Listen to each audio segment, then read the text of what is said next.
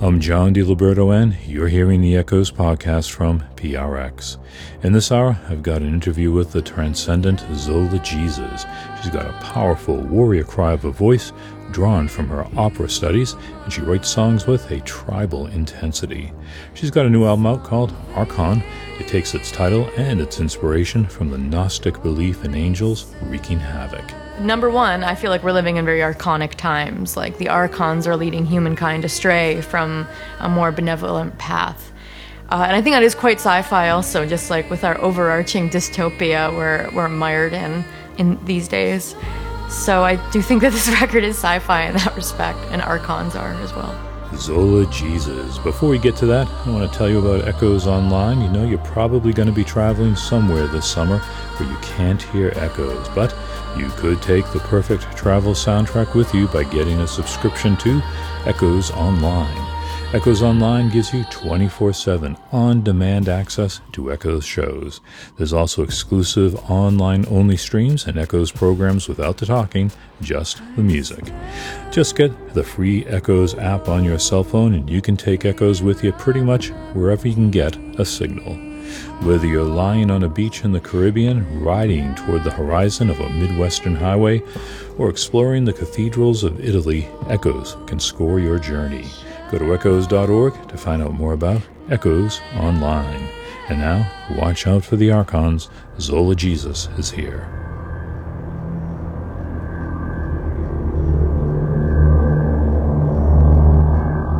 When you hear a name like Zola Jesus, you think of something either sanctified or blasphemous.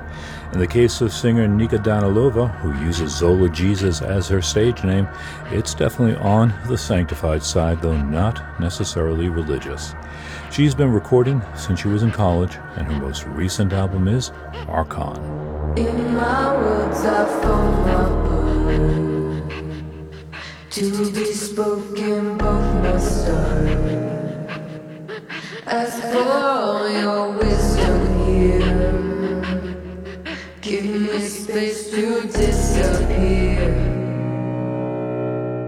Nika Danilova has a powerful voice, and there's a good reason for that. I definitely had aspirations to be an opera singer. I tried to apply to Juilliard when I was 12. I got the application packet and everything, tried to f- fill it out, send it in.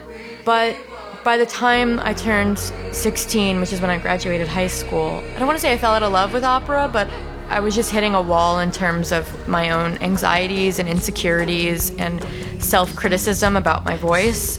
I'd say she sounds like she's overcome those insecurities.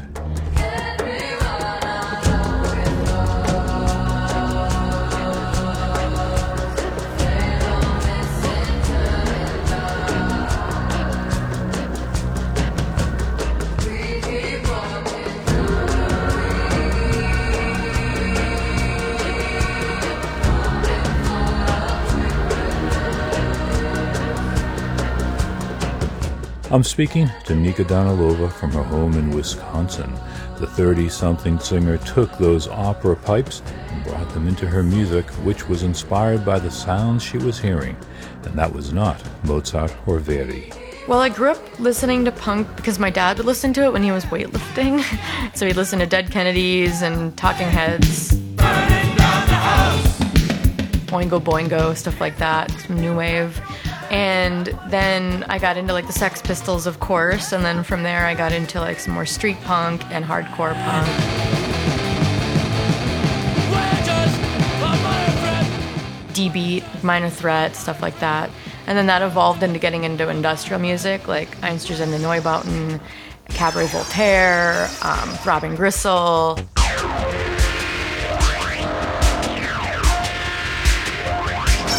And then from there, I got into Diamanda Galas and Meredith Monk and Stockhausen and Morton Subotnick and early electronic music. And then my brain was just so full of possibilities that I was finally inspired to make music of my own after feeding off of so many brilliant minds throughout the centuries.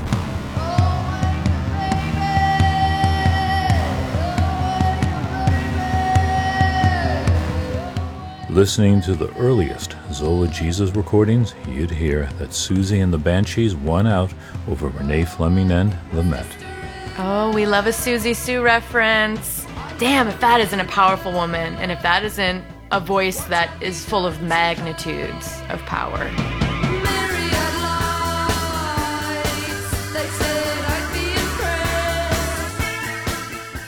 Although Danilova says she discovered Siouxsie and the Banshees only after people began comparing them, you can hear the reference on songs like Song.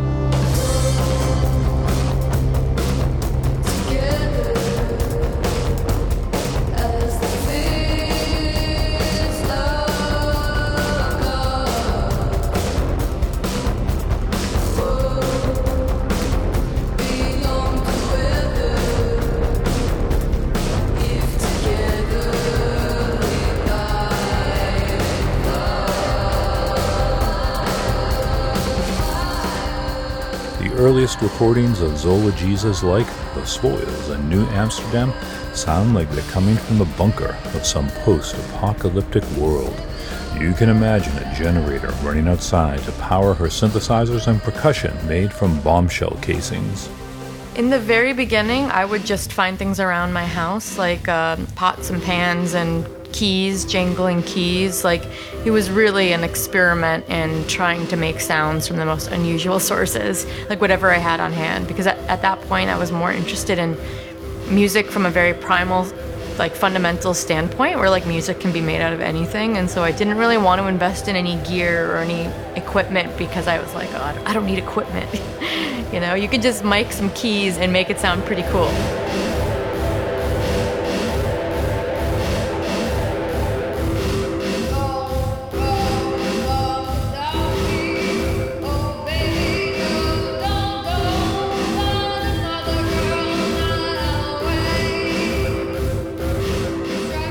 Her new album, Arkhon, still retains the tribal feel of her early music, and that's appropriate given the ancient roots of the album's name and inspiration.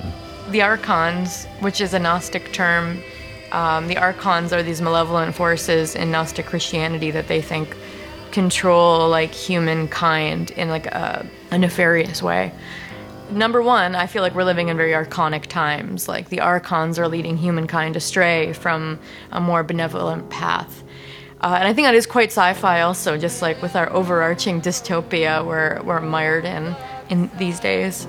So I do think that this record is sci-fi in that respect, and Archons are as well. You can hear that on a song called The Fall with its heavy percussion groove. Like I see The Fall as being written from a, uh, a concentrated character that was within me at the time, and I just needed to let it out.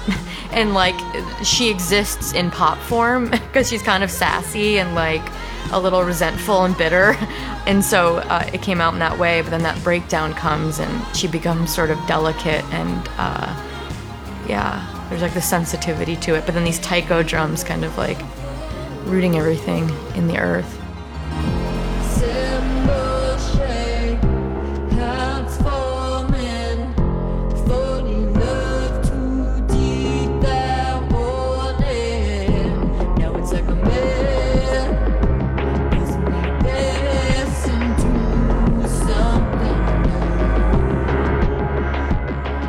Danilova didn't need the pandemic or political turmoil to get in a depressive mood. The album was recorded amidst a few other life changes. Well, throughout the making of this album, several very long term, very important relationships to me ended romantic ones, uh, professional ones, you know, personal ones. And um, Dead and Gone is definitely a, uh, an ode to some lost loves and uh, you know, wistfully wondering if if uh, I made the right decision, blowing my life up.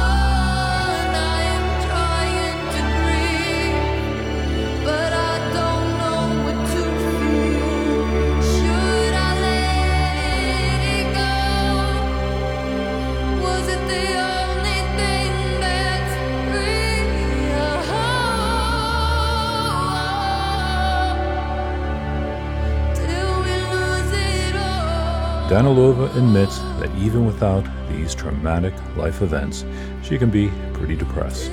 Well, I'm always suffering massive depression, so that's, you know, that should always be in my music. But I'm not in therapy. I'm on SSRIs, but uh, I'm just I'm, I'm a me- very melancholic person. I just always assume everyone thinks about things very deeply, so that might be the case. But I just tend to really like dig into the darkness and really try to understand it and get inside of it, and that can be a really intense place to live a lot of the time. So that's why music is uh, a tool for me to heal and to put that stuff into.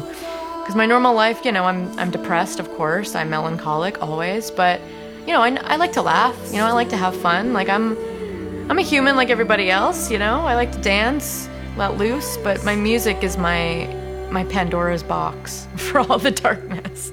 Her song Into the Wild sounds like it comes right out of that feeling. Into the Wild was written about a very specific moment, um, and to universalize it, it's that moment between the shock of something life altering happening and getting through to the next stage when you feel like you're barely going to survive this feeling of like overwhelm and knowing that all you can do is just take one step at a time. And so, yeah, a lot of the songs on this record kind of soundtrack this feeling of like cataclysmic shifts that happen before you're ready for them. And then so much of it is just having to cope with the loss of control. And Into the Wild is definitely one of, the, one of those songs that covers that.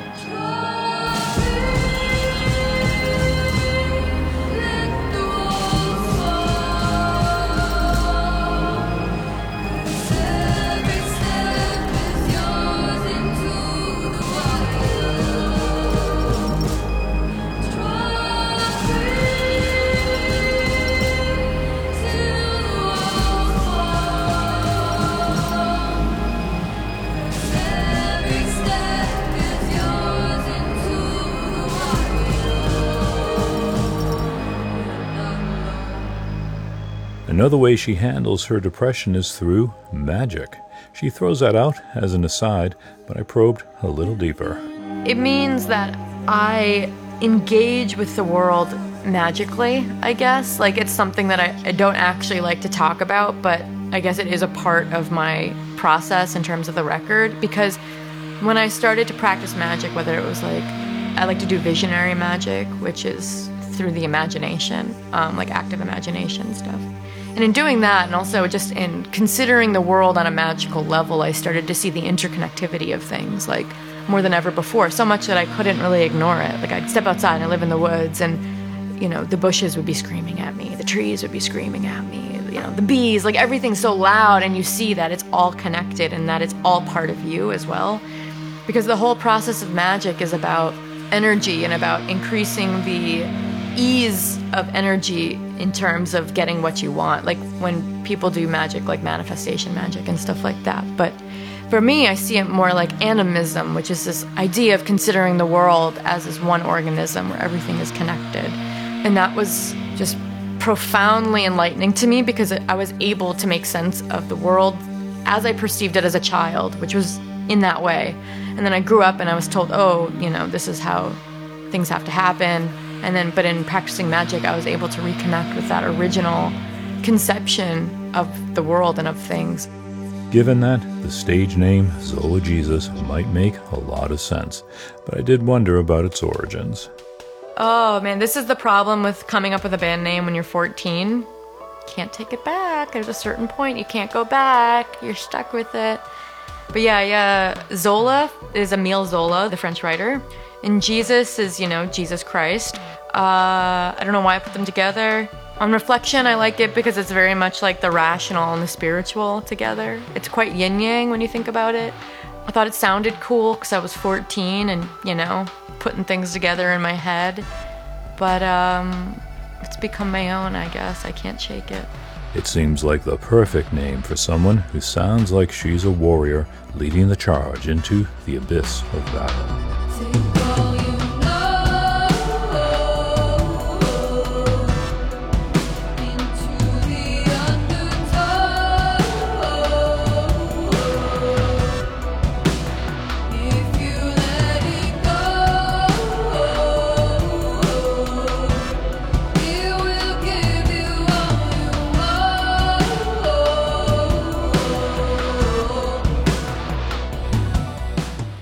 You written a happy song? Yeah, I'm sure. I'm sure I have. Which one? Hmm, good question. Eh, I don't know. Who needs happy songs?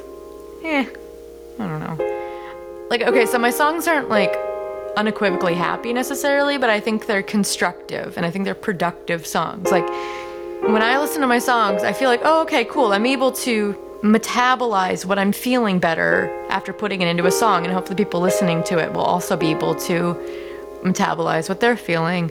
So it's it's a good cathartic tool. I don't think it's like depressive music. I hope that it's cathartic music.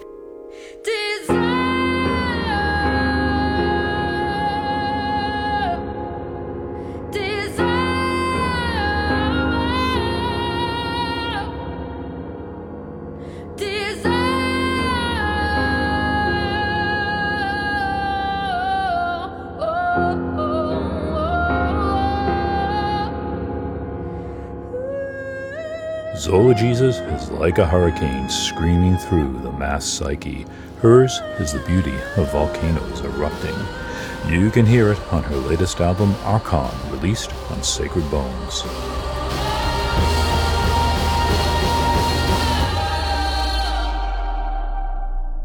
I'll have a link to Arkhon by Zola Jesus in the posting for this podcast at echoes.org. That's echoes, E C H O E S dot org, O-R-G.